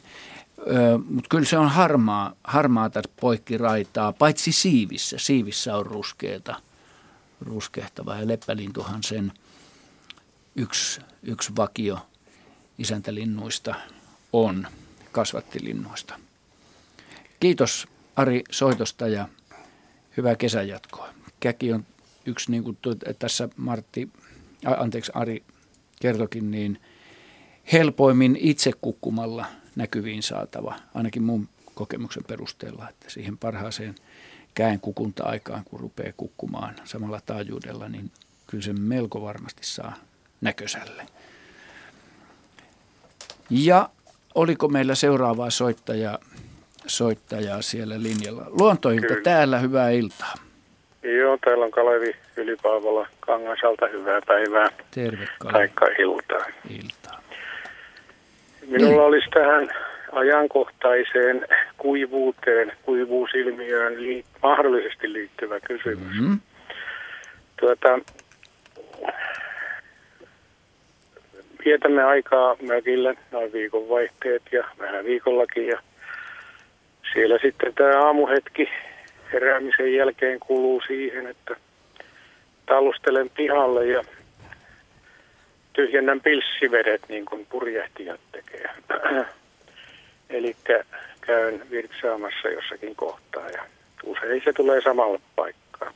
Mutta nyt kun kimalaisille on syntynyt se työläissukupolvi, eli kooltaan jonkun verran pienempiä kuin tämä ensin lentänyt äh, kuningatar, niin ne ovat alkaneet kertyä siihen kohtaan ja odottavat jo sitä, että minä tulen antamaan jotain uutta mieluisaa juotavaa.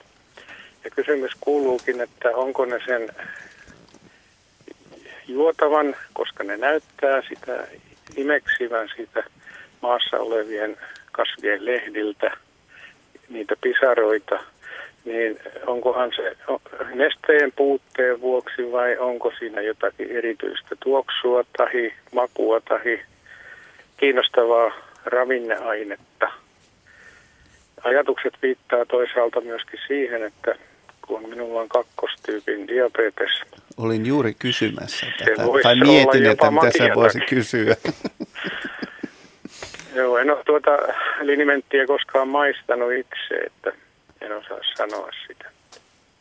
Mutta Siinä ainahan se näkevöityy haihtuessaan. Että, että varsinkin aamutuotannossa varmaan voi kuvitella olevan hieman enemmänkin. Ja, mm. ja, ja Kimalasta on hyvin tota, niin, oppivaista sakkia, että, että kun ne huomaa, että aamulla tuossa samassa paikassa on, on tota, niin, ja niillä on myös erittäin hyvä hajuaisti, että vaikka niin kuin prioriteettina varmasti on tota niin, mettätulvilla olevat kukkaset, mutta kuten tuossa jo aikaisempien kysymyksien kohdalla mainittiin, niin ne rupeaa olemaan vähän kortilla tässä tilanteessa. Ja, Joo. ja tota niin, sun panostus on tietysti varsin muhkea verrattuna tuommoisiin onnettomiin pikkukukkasiin, niin, niin tota, sä oot Marjo... nyt sitten pelastanut ainakin yhden kimalaisperheen tota, niin, Joo. Mutta, energian saannin. Joo, että... Eli sokeristahan siinä on kyse. Että... Joo, kyllä. Ja ne haistaa sen. Ja jos ei ne haista sitä, tai itse asiassa sokeri ei haise, mutta niin kuin hyvin nopeasti sokeri alkaa hajota ja sen sokerin hajoamistuotteet on se, mikä houkuttelee hyönteisiä.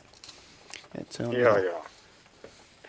Nythän ei tunnist, metsä... tun, tunti riittää, niin ne haistaa sen kyllä mainiosti, kunhan se on Nyt nestemäisessä ei... muodossa. On hyvin vähän noita mesikukkia tuolla metsämaisemissa, että suuremmassa määrin on viimeiset puolukat kukassa nyt. Hmm. No jos sä haluat äh, tota, niin kuin, lisätä tarjontaa ehkä vähän niin kuin siistimpään muotoon, niin sä voit hankkia pari keltaista lautasta, laittaa siihen kiven painoksia, sulattaa vähän tota, niin, fariinisokeria ja olutta vaikka siihen, niin saat komeen episodin sitten aikaiseksi. No niin. Mm. Joo, kiitoksia, kiitoksia näistä näkemyksistä. Joo, mutta todella mielenkiintoinen havainto kyllä. Että en ole itse asiassa kuullut, että näin olisi käynyt, mutta, mutta nyt kun tulee mieleen, niin, niin miksi ei? Viime vuonna ei minulla ole samaa havaintoa, vaikka, vaikka temput ovat samat kylläkin, mutta silloin satoi ja kaikki tuotokset laimeni pahemman kerran. Että Joo, ja nyt on, kuten sanottua, niin tilanne on semmoinen, että hätä keksii keinot. Että. eli, eli tämä kävisi niin kuin tämmöisen kakkostyypin diabetestestistä. No itselleni tuli samassa sama mieleen, että, niin, että mä... nykyään yritetään koiria treenata haistamaan vaikka mitä, mutta meillä on vielä parempia haistajia hyönteismaailmassa. Joo, mutta ainoastaan kuivan sään aikana. Näinpä. Kiitos Kalevi soitosta ja hyvää kesää. Seuraava soittaja tulee Nurmijärveltä Erik Lehto, hyvää iltaa. No iltaa iltaa. Halo, kuuluuko? Joo, ole hyvä. Olemme pelkkänä korvana. Juu, minulla on tämmöinen äh, tarina, kun olin kotipihassa kastelemassa ihan kukkasia, kun on ollut näin kuivaa tässä viime aikoina. Ja tästä on nyt semmoinen äh, pari viikkoa aikaa suurin piirtein. Ja ja tuota, äh, rupesi yhtäkkiä kuulumaan semmoista haukkuvaa, karjuvaa ääntä, semmoista outoa, mitä en ollut koskaan aikaisemmin kuullut. Ja, mihin ja mihin sitten, aikaa vuorokaudesta? Äh, se oli illalla mm-hmm. suurin piirtein äh, siinä kahdeksan jälkeen, yhdeksän jälkeen. Joo. Ja, ja tota, sitten siinä, siinä tosiaan niin, äh, sitten sitten katselin sinne pellolle ja siellä näkyi sitten pari peuraa ja jotain ihmeellistä maassa siellä, siellä pellolla ja piti oikein lähteä hakemaan sitten kiikareita ja kun rupesin sitten kiikareilla tiirailemaan, niin eipä siellä maannutkaan kolmas peura siellä pellolla, vaan siellä makasi ilves kyljellään ja pitää tämmöistä ihmeellistä haukkuvaa ääntä. Ja tota, peurat on, olivat sillä lailla niin kuin jotenkin jännittyneinä, mutta kuitenkin seisovat ehkä semmoisen parin 30 metrin etäisyydellä siitä ilveksestä. Ja jotenkin niin kuin hämmästyneinä nekin, että mitähän tässä on nyt tapahtunut. Ja mun kysymykseni on vaan nyt se, että mitähän siinä olisi voinut tapahtua. Olisiko voinut olla niin, että Ilves olisi ollut saalistuspuuhissa ja sitten olisi tämä peura kaksikko jotenkin puolustautunut ja mahdollisesti päässyt potkaisemaan sitä Ilvestä. Sen jälkeen vielä tämä homma jatkui sillä tavalla, että kun ajattelin, että pitääkö sitä lähteä katsomaan, että onko se jotenkin joku auton töytäsemä tai näin, niin Ilves kavahti siitä sitten jonkun hetken päästä pystyyn ja juoksi sitten läheiseen metsään ja mourus siellä semmoisen 10-15 minuuttia vielä. Mutta et huomannut siinä mitään niin kuin vammoja ei, eikä myöskään peuroissa. Että ne oli, niin kuin kiikarellakin kun katseli, niin ne oli aivan vahingoittumattoman näköisiä kaikki, mutta ja Ilveskin aika liukkaasti siitä sitten kavahti pystyyn ja lähti juoksentelemaan sinne, mutta se jatko tosiaan sitä, sitä mouruamista vielä pitkän aikaa. Ja Mitäs kauriita ne, pystytkö Ne oli valkohantapeuroja. Okei. Okay. Että tota, se oli ihan varma. Meillä on ihan jatkuvasti Joo. siinä viljapellolla näitä ja, ja niitä näkee joka ilta, mutta koskaan Joo. aikaisemmin en ole Ilvestä siinä nähnyt, mutta jälkiä olen nähnyt sitten talvella, kun on hiihdellyt siinä. Niin.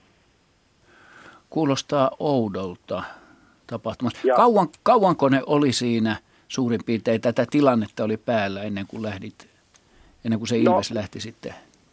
Siinä äh, varmaan tuota, ehkä viisi minuuttia keski si- siinä, kun se oli se Ilves siinä nurin ja, ja tota, se niin kuin sillä hassusti heilutteli häntäänsä ja, ja makasi ihan vaan kyljellään siinä. Ja tosiaan peuroilla ei ollut mikään kiire ja sitä mä ihmettelin, kun minäkin siinä liikuin ja juoksin sitten edestakaisin kiikaria ja, ja muuta, niin tota, ne varmasti havaitsivat minut mutta, mutta sitten ei ollut milläskään minusta, että heitä kiinnosti paljon enemmän niin kuin tämä, tämä Ilves siinä sitten. Että, että Seireeni oli... Ilves.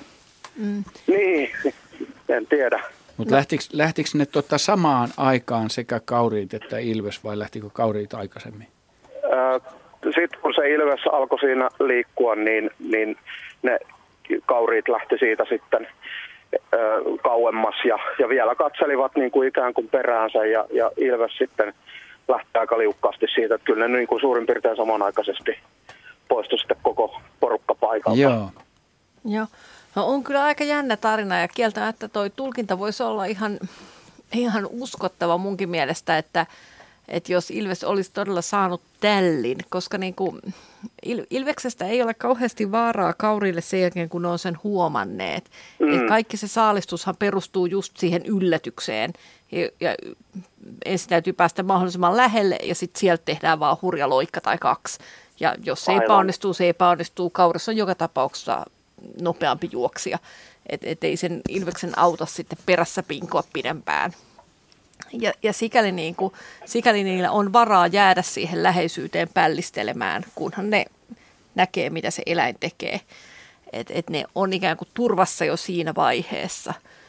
Ja voisi tietysti kuvitella, että me tiedetään, että, että hirvillä ja susilla on näitä kohtaamisia, joissa susi saa joskus turpaansa, kun hirvi, hirvi kolauttaa kaviolla oikein kovasti ja pahaan paikkaan ja saa tällin. Ja, tota, ja hirvi voi vaikka tappaa iso hirvisuden, mm. jos tota, se yksin yrittää. Öm, olisiko, olisiko sitten käynyt nyt sitten ne metsä, noiden tota, valkohäntäpeurojen kanssa sama tilanne, että, että siellä olisi kauris sitten jotenkin onnistunut humauttamaan puolustaakseen itseään Ilvestä. Ja sitten oltaisiin jääty siihen vähän ihmettelemään, että kuistas näin kävi. Et en, en mäkään oikein muuta, muuta selitystä näe siihen, että, että peurat pällistelisivät ilvestä. Joo. Et, ellei se oikein. olisi kovasti niin kuin, ja pienen tällin jälkeen niin se on varmaan hyvän aikaa hiljaa ja eikä siihen muuta selitystä oikein tyytymätön tilanteeseen jää. ennen kuin, niin. ennen kuin poistuu Joo, se, takavasemmalle. Ääni oli todella vielä semmoinen, että, että se, se oli ihan jatkuvaa semmoista rau, rau, rau tämmöistä niin kuin karjunnan, haukunnan sekoitusta. Joo, että se jotenkin valitti tai ja, muuta. No se ehkä kuulosti siltä, että siinä olisi voinut olla tämmöinen valittava. En tietysti en ole koskaan aikaisemmin kuullut, kuinka Ilves valittaa, niin. kun ne on sellaista muutenkaan päässyt aikaisemmin Joo. näkemään ihan, ihan Joo. suoraan. Mutta tai sitten jos melkoinen... on ollut naaras, jolla on poikasia maastossa tai jossain lähellä, niin, niin. sitten se on varoittanut niitä pysymään poissa. Aivan, että, joo että se on tietysti yksi mahdollisuus. Joo, ensin ajattelin siinä, että onko siellä joku tämmöinen synnytystilanne menossa, että joku, joku peura tai vastaava makaisi pellolla synnyttämässä, mutta tota, tosiaan sitten kävi tämä ilmi, että siellä onkin kissa eikä peura mm. nurin, niin tota, se tosiaan, tosiaan muutti tilanteen luonteen ihan toisenlaiseksi. Joo, aika erikoinen havainto täytyy sanoa. Hieno hieno tapaus ja kiva kun kerroit sen meille.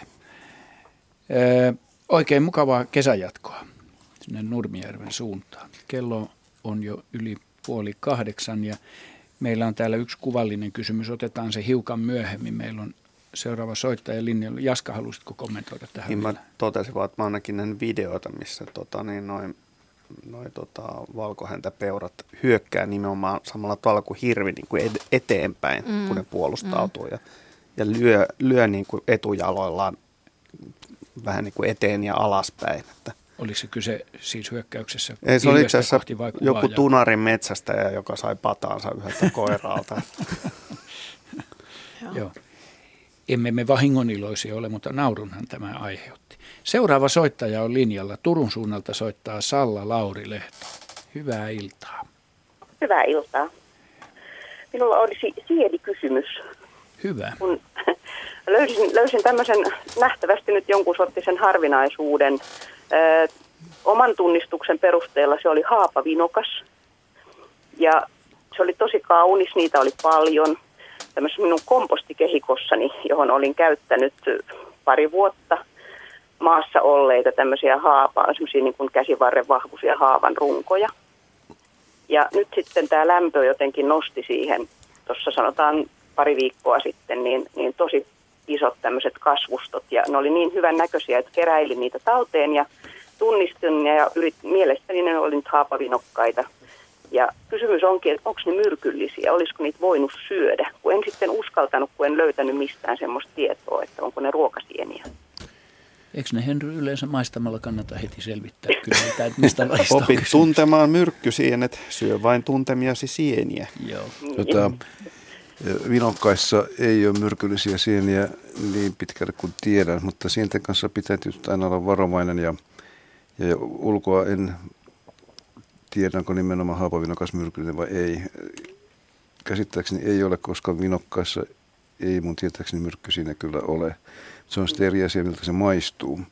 Se on niin, toinen asia. Monet vinokkaat on vähän semmoinen sitkeän sorttisia, että niitä joutuu kyllä kypsentämään sitä aika lailla normaalia enemmän. Jotkut vinokkaat on ruokasia, niitä ihan viljellään tämmöisissä puupökkelöissä, että, että, että lähtisin kyllä niin kuin testaamaan ihan uteliaisuudesta, kunhan ensin selvittäisi sen, että onko se myrkyllinen vai ei. Mutta mä voin ottaa selvää tuosta, että jos meidän tuottaja tuossa muistuttaa minua ystävällisesti, niin mä selvitän, onko haapavinokas myrkyllinen vai ei. Niin otetaan seuraavassa lähetyksessä asia esille. Myrkyllisyyden kanssa ei voi olla liian varovainen, niin mm. siis silloin mieluummin varmistan tämän asian ennen kuin sanon mitään tukevaa. Oikein hyvä. Joo, tämä oli nimittäin mullakin, se oli nimittäin todella herkullisen näköinen sieni. Hmm. Ja, ja ainoa, mikä mulla oli niin kuin epäselvää, että olisiko se ollut koivu vinokas vai haapavinokas, mutta se kasvoi haapapöllissä, niin se tietysti oletettavasti on silloin haapavinokas. Hyvin suurella todennäköisyydellä näin on.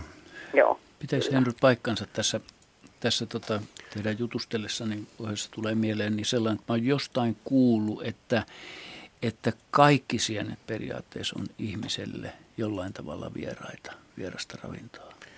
No hieman näin, riippuu vähän miten, miten, miten tuon asian... Ainakin aik- raakana. Raakana, joo. Mm. Ei se kaikille ole, ole samalla lailla myrkyllistä kuitenkaan, että se, mikä on semmoinen, niin tekee sitä yleiskiusallisen joillekin osalle ihmiskuntaa, se, että sen sokerit on erilaisia kuin on mm. kasvin sokerit. Ne on viisirenkaisia trehaloosisokereita, kun normaalisti sokerit, mitä me saadaan kasvista, on kuusirenkaisia hiili ku, kuusi hiili, tai kuulen hiilen muodostama rengas ja noissa on viiden muodostama rengas. Ja se ei sula kaikilla ihmisillä samalla lailla, että enemmistö ei käsittele sitä niin kuin Joo. käsittelee näitä kasvisperäisiä sokereita. Ja se aiheuttaa vatsan väänteitä ilman, että se on sinänsä myrkyllinen, mutta sen, ta- no niin. mutta sen takia kaikki, sienet eivät sovi kaikille tuon ominaisuuden takia. Mutta se on enemmän tai vähemmän yksilökohtaista. Se on yksilökohtaista, että suurin osa suomalaisia pystyy syövän sieniä, vaikka eivät pitäisikään. Joo. Miltäs vastaussalla kuulosti? Se kuulosti oikein hyvältä. Odotan mielenkiinnolla sitä, sitä tota, että onko se minkälainen ruokasieni, mm. että kannattaako niitä haapapöllejä jatkossakin vielä sitten pitää siellä metsässä hetken mm. aikaa odottamassa. No, jo, jo. Mulla olisi tässä kasvimaan, äh, se on, tämä liittyy niin kuin näihin kasvimaan touhuihin nyt tänä keväänä, niin toinenkin kysymys liittyen mato tai liero, mä en tiedä kumpi se on. Joo. Mutta tota, nyt on kaksi kertaa tullut ihan viimeisen pari viikon aikana vastaan tämmöinen täysin pallomaiseksi solmukeräksi itsensä käärinyt oranssin punainen ohut mato. Ja mä en tiedä, miksi se tekee, miksi se, on, miksi se menee niin kuin ihan, se on ihan pyöreä pallo ja niin kuin todella mone, moninkertaisesti Sillä on hieman kuivaa. Se on okay. matojen tapa niin kuin suojata kuivuutta vastaan tekeekö ne myös silloin semmoisen limakerroksen siihen Joo, päälle? nimenomaan. Okei. Eli se johtuu nyt tästä kuivuudesta, että ne tekee näin. Joo. Okei, selvä. Se oli tosi mielenkiintoinen ilmiö vaan, kuinka se aukaisee sitten itsensä, kun se siitä joutuu niin kuin ilman kanssa tekemisiin, mm. kaivautuu uudestaan. Hyvä, kiitoksia. Kiitos kysymyksistä ja hyvää kesänjatkoa. Kiitoksia, hei hei. Hei. Ja nyt tähän väliin otetaan vielä yksi kuvallinen kysymys täältä, jota voitte katsoa tuolta Luontosuomen etusivujen kautta. Tän on lähettänyt Pirjo Käpälämäestä. Ja tässä on, suoraan sanoen, tässä on lepakko ja tulitikku laatikko laitettu vielä tähän mittakaavaksi kuvaan aivan oikein. Se on hyvä vertailukohta. ja kutakuinkin tulitikkuaskin kokoinenhan tuo näyttää tässä kuvassa olevan. Teksti kuuluu 27. huhtikuuta kello 15 lenteli lepakko keskellä kirkasta päivää pihallamme Orivedellä. Ihmettelimme siinä otusta, kunnes se parkkeerasi itsensä talon harjalle, jossa se kökötti hetken, hetkisen ja, ja sitten hetken päästä se olikin jo hävinnyt. Seuraavana aamuna se löytyi talon portaiden juurelta seinälle ripustautuneena ja siinä se tärisi ja liikkui tosi kohmeisen oloisena. Yöllä olikin lämpötila lähellä nollaa. Mietin, mitä sille pitäisi tehdä. Siirtääkö se vai, siirtääkö se vai antaako sen olla? Lepakkokömpi sitten itsekseen vanhan talomme rappusten rakoon ja hävisi sinne, joten en koskenut siihen. Ja nyt kysymys kuuluu, miksi se lenteli keskellä päivää? Oliko se kenties tulossa muuttomatkalta? Seuraava kysymys. Kärsikö kenties aikaerosta e, ja jetlagista, kun se vaapui niin holtittomasti? Näitä ihmettelimme siinä, kunnes seuraavana päivänä näimme toisenkin lepakon lentämässä myös kello 15 aikoihin pihalla, pihamme toisella puolella lähellä peltoa ja lampea. Asumme maaseudulla rauhallisella paikalla Oriveden ja Kangasalan rajalla. Kesäisin olemme kyllä nähneet lepakoita, mutta öisin ei päivisin. Ja mikähän laji mahtaa olla kyseessä. Ja tässä tämä kuva sitten on. Ja sitten vielä, saako lepakoihin koskea? Ei saa. Vastasin itse. Siirtää niitä, jos ne on tokkurassa, ei. Ja mihin sellainen kannattaa laittaa toipumaan. No mutta nyt tuli siis, paljon kysymyksiä. Siis Radio Suomen etusivulta, ei Luonto Suomen, anteeksi, täsmennä, täsmensi Asko hauta tässä. Niin, lähdetäänkö ensimmäisestä vai viimeisestä kysymyksestä? No, lähdetäänkö lajista? Lähdetään. Tota, Tämä kuva on aika hyvä vaikka lepakkojen kuvaaminen on yllättävän vaikeaa. Mm. Ja etenkin silloin, kun laji on hankalasti määritettävissä, mutta tässä, tota, tässä nyt sattuu kivasti näkyy nämä tuntomerkit. Mm. Tämä on pohjanlepakko ja sen tuntee siitä, että sillä on tämmöistä kultaista karvaa selässä ja sillä on vaaleita tuolla kurkussa. Ja, ja meidän muut lepakot onkin sitten sellaisia aika tasaruskeita niin, että ää, niitä ei väristä niin vaan määritetäkään. Mutta tota, tämä pohjanlepakon suhteen tämä värituntomerkki on aika selkeä. Ää, tulitikkuaskista ei lepakon suhteen ole hirveästi apua määrityksestä, ellei onnistu asettaa sitä ihan siihen lepakon kohdalle, mm. koska melkein kaikki meidän lajit on about tulitikkuaskin kokoisia, ainakin tämä ruumiin koko. Mm. Et sen saa tosi tarkkaan mallata siihen sitten kuvia varten. Ähm, mutta mitä tässä tapahtui oli se, että lepakot on ollut kohmeisia silloin yöllä ja nehän joutuu vaipumaan käytännössä niin kuin laskea sitä ruumiin lämpöä tämmöisenä pakkas, pakkas tai lähellä nolla olevana yönä. Ähm, ei ole mitään järkeä pitää, pitää korkeaa lämpötilaa. Se olisi ajan hukkaa, koska ne ei, ne ei yksinkertaisesti voi saalistaa silloin, kun lämpötila on lähellä nollaa. Hyönteiset ei lennä ja koko lentely olisi energian hukkaa. Ja sitä myöten sitten, kun lepakot on joutuneet viettämään semmoisen kylmän yön horroksessa, niin ne saattaa olla keväällä jo sen verran laihoja sen pitkän talven jälkeen, että ei oikein muu auta kuin lähteä päivällä lentoon. Ja kun päivällä lämpötila nousee sinne lähelle 10 astetta, niin pohjanlepakot on tämmöisiä reippaita ja aika karaistuneita otuksia. Ja ne lähtevät ulos saalistamaan niitä hyönteisiä, mitä on tavattavissa. Ja äm, sen takia ne lentävät keväällä keskellä mm. päivää.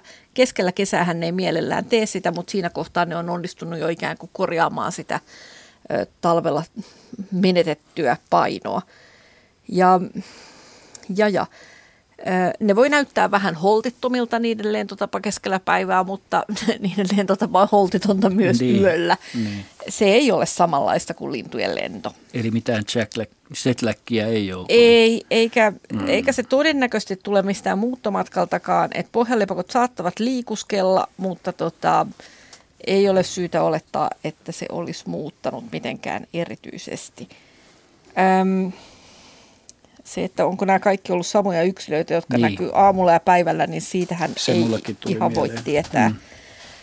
Ö, jos tuollaisen lepakon löytää jostain paikasta, jossa se ei ole turvassa, niin hanskoilla sen voi varovasti nostaa johonkin ö, puun kaarnan koloon tai, tai tota, kiven koloon tai johonkin mielellään yli metrin korkeudelle maasta. Mm. Sen on helpompi lähteä lentoon, jos ei tarvitse maasta lähteä.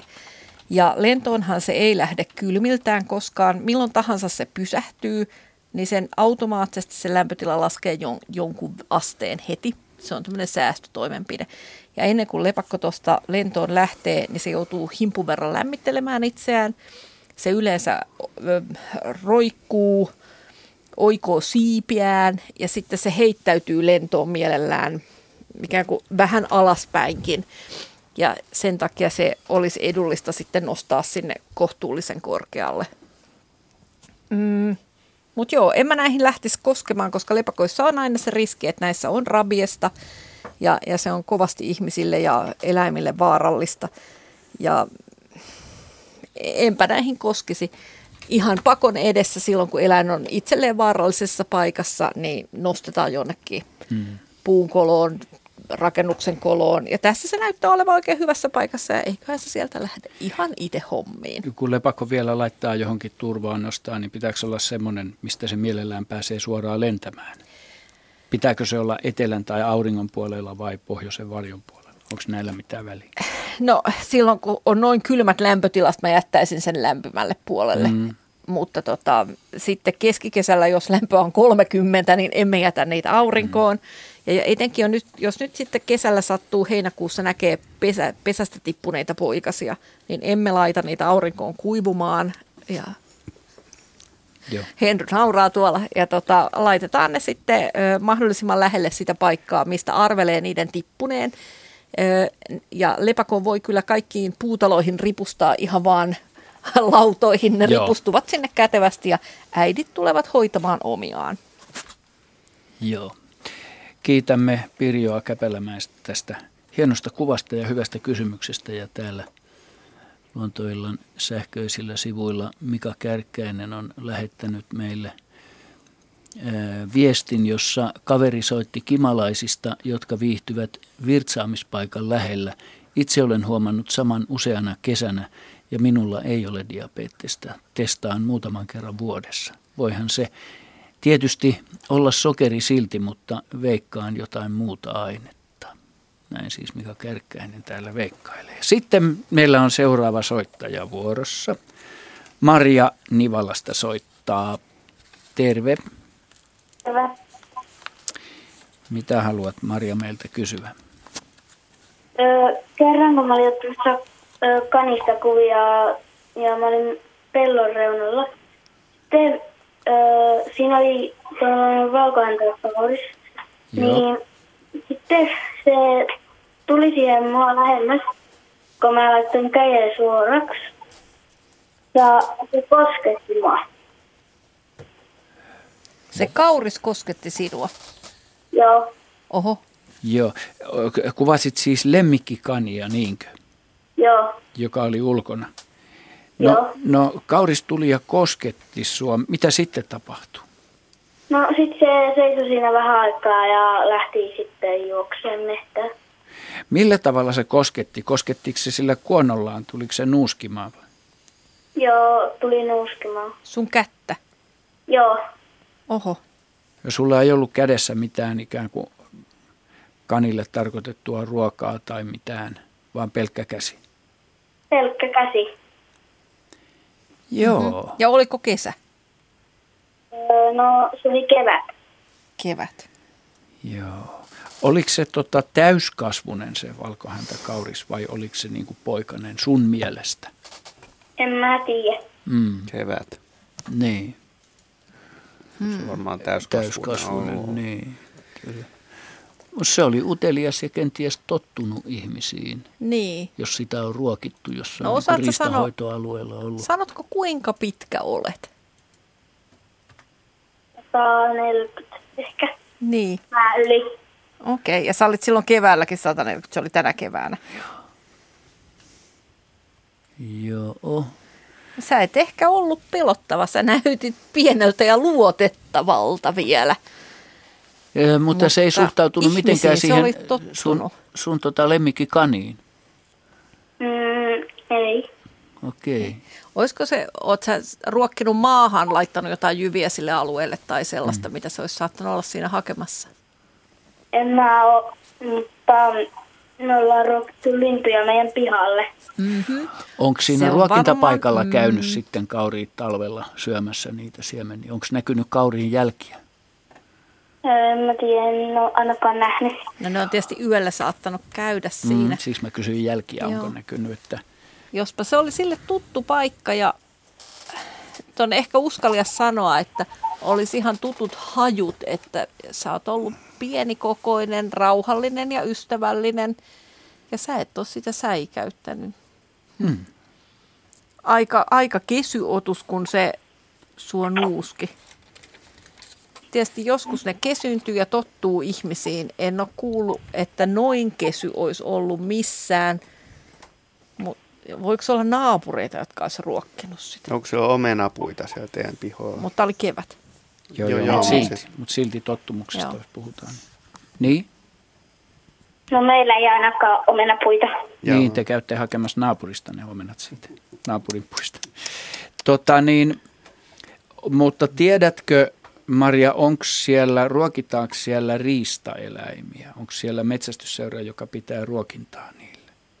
En mä tiedä. Joo. Joo todennäköistä kuitenkin. Joka tapauksessa toi vaikuttaa siltä, että se on tottunut ihmisiin. Tottunut ihmisiin syystä tai toisesta. Joo. Voi olla, että on edellisen vuoden poikainen. Hmm. On, on varmaan jo nuori. Vähän hömppä vielä.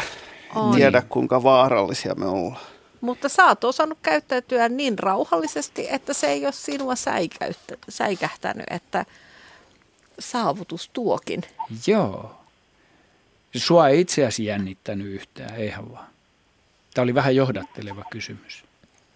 Oliko jännää? No aika. Joo. Mutta kiva tapaaminen se oli kuitenkin. Varmasti jää mieleen. Joo. Ei hmm. tapahdu montaa kertaa elämässä. Voi olla, että vain yhden kerran. Niin. Ei ollut niin hurja kuin Juhan Majava. Mutta sen näkee sitten, kun menee taas kania kuvaamaan pihalle. Pitää kättä ojossa. Kiitos soitosta Maria. Niin. Kivaa kesää. Viimeksi kun mä näin valkohäntäpeura, niin Moikka. ne lähti 50 minuutin päästä kyllä jo karkuun. Mm, sä ootkin mutta, pelottavampi. Joo, joo. Se on niin hyvin säilyneet. Sä et olekaan 140 muuta kuin kiloiltas. Mutta, e, mutta tuota, e, ei nyt mennä tälle solvausten se tielle. se, se puhui so- omasta älykkyysosamäärästänsä. minä, Etelius minä yrittää tyynnytellä itseään. Väliin. Meillä on, uskokaa tai älkää hyvät kuuntelijat, 10 minuuttia. Teillä on vielä kärsittävänä tätä lähetystä. Otetaan seuraava soittaja rohkeasti mukaan ja rohkea hän onkin, koska hän on Alavudelta. Markus Kurikka, hyvää iltaa. Hyvää iltaa, hyvää iltaa. Juttu koskee punkkeja. Me mökkeillään kuo, Pielavedellä Säviän taipaleella. Täällä on hirveästi punkkeja. Joo. Ja tota, muutama vuosi sitten niitä oli, oli varmaan yhtä paljon kuin nytkin. Ja, ja tota, vaimo Eno löysi maatilaltaan niin punkkien tappaman jäniksen tai rusakon ja poltti sen pois. No sitten tota, minä menin paikalliseen pielveskeiteleeseen toimitukseen ja sanoin, että tehkää juttu nyt, että ihmiset tietää varo punkkeja. Ja niin hän ne teki ja siinäkin jutus oli sitten punkkien tappama jänis. Ja nyt tämä kysymys on, että tappaako, onko siitä tietoa, että tappaako punkit jäniksen poikasia ja metsäkanalintujen poikasia ja muita semmoisia. Eikö niillä ole jonkunlainen immuniteetti? Joo, mä luulen, että luonnoneläimillä on kuitenkin tota immuniteetti moniin punkkien verittämiin sairauksiin, joita on ilmeisesti paljon enemmänkin kuin mitä me ihmiset tunnetaan. Et, et mehän tunnetaan borrelioosia ja puutiasaivokuume, jotka tarttuu ihmiseen, mutta E, esimerkiksi näistä kumpikaan ei tartu kissoihin edes.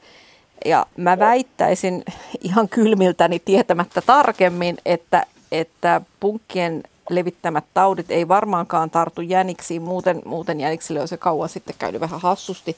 Sen sijaan mä väittäisin niin, että jänis, joka on muutenkin sairas, ei saa poistettua mm. punkkeja mm. Ää, iholtaan.